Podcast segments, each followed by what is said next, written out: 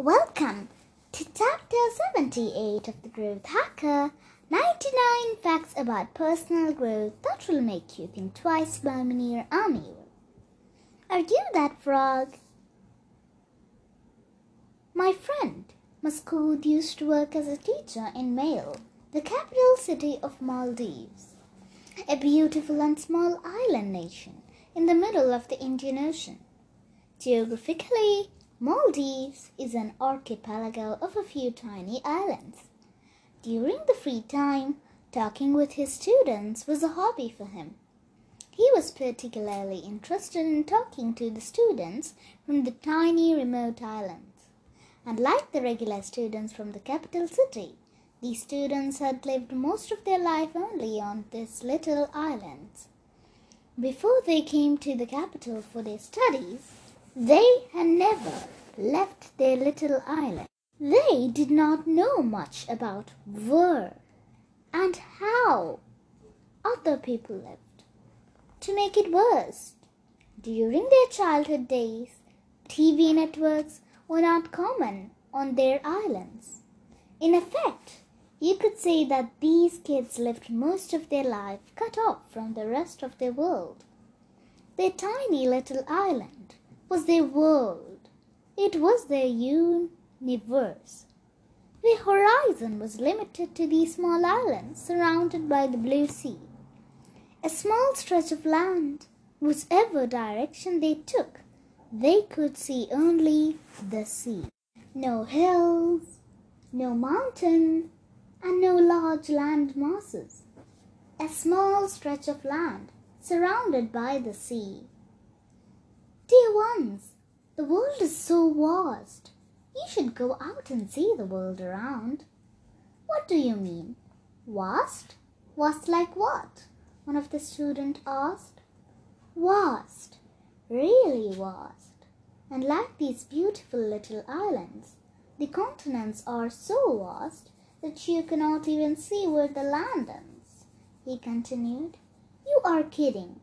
Sir, there can't be a land like that.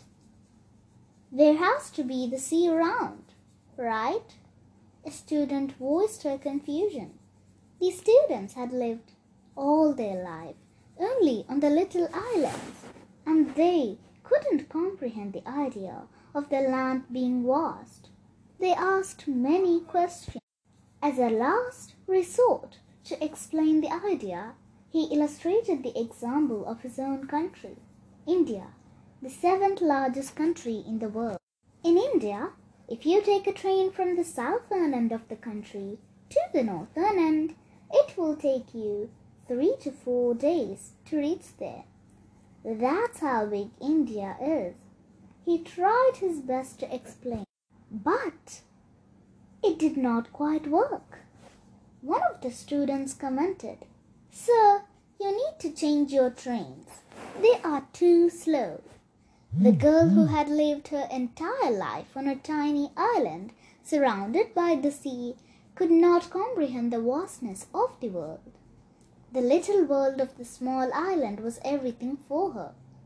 Her horizon was limited to it. Leave the little girl. Do not judge her. One day she would definitely understand how large the world is, and she would travel everywhere. Here I'm trying to talk about another class of people who remain ignorant and closed by their choice. Some people are like a frog in a little pond, a frog that refuses to step out of the little pond. Such people think that the pond is the whole world. They have never cared to look beyond their little pond and think that they know everything there is to know about the world.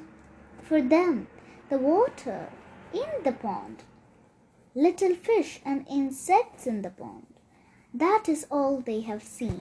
The trouble is when they judge everything based on their limited knowledge.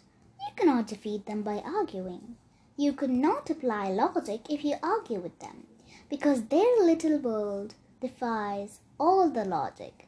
They live in a parallel universe where general principles of common sense and logic cannot be applied.